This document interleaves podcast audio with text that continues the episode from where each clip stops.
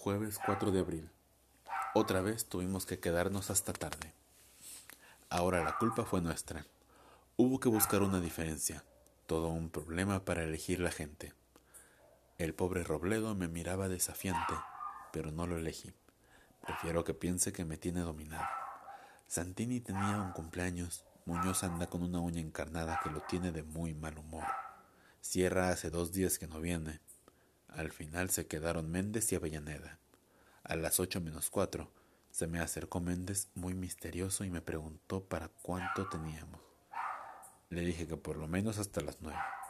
Entonces, más misterioso aún, y tomando las máximas precauciones para que no lo escuchara Avellaneda, me confesó que a las nueve tenía un programa y que primero quería ir a su casa para bañarse, afeitarse, cambiarse, etcétera. Todavía lo hice sufrir un poco. Le pregunté, ¿está buena? Es un poema, jefe. Ellos saben bien que la única arma para conquistarme es la franqueza.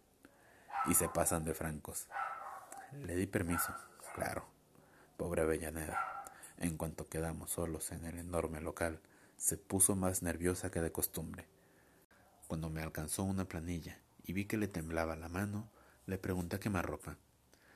¿Tengo un aspecto muy amenazante? No se ponga así, Avellaneda. Se rió y desde ese momento trabajó más tranquila.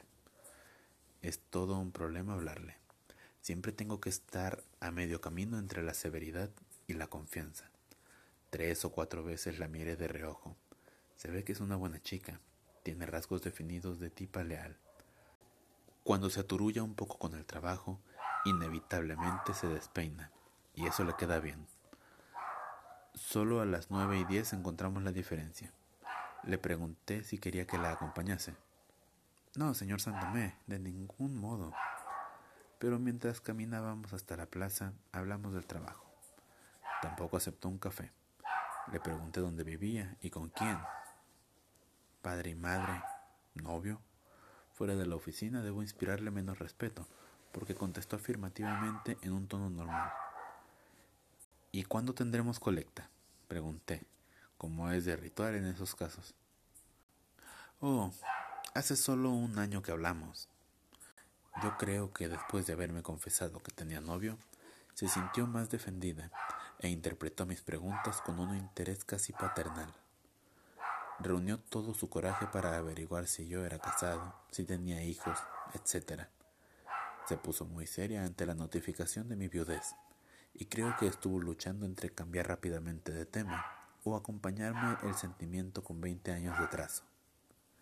Triunfó la cordura y pasó a hablarme de su novio. Apenas me había enterado de que trabajaba en el municipio. Cuando apareció su trole, me dio la mano y todo. ¡Qué barbaridad!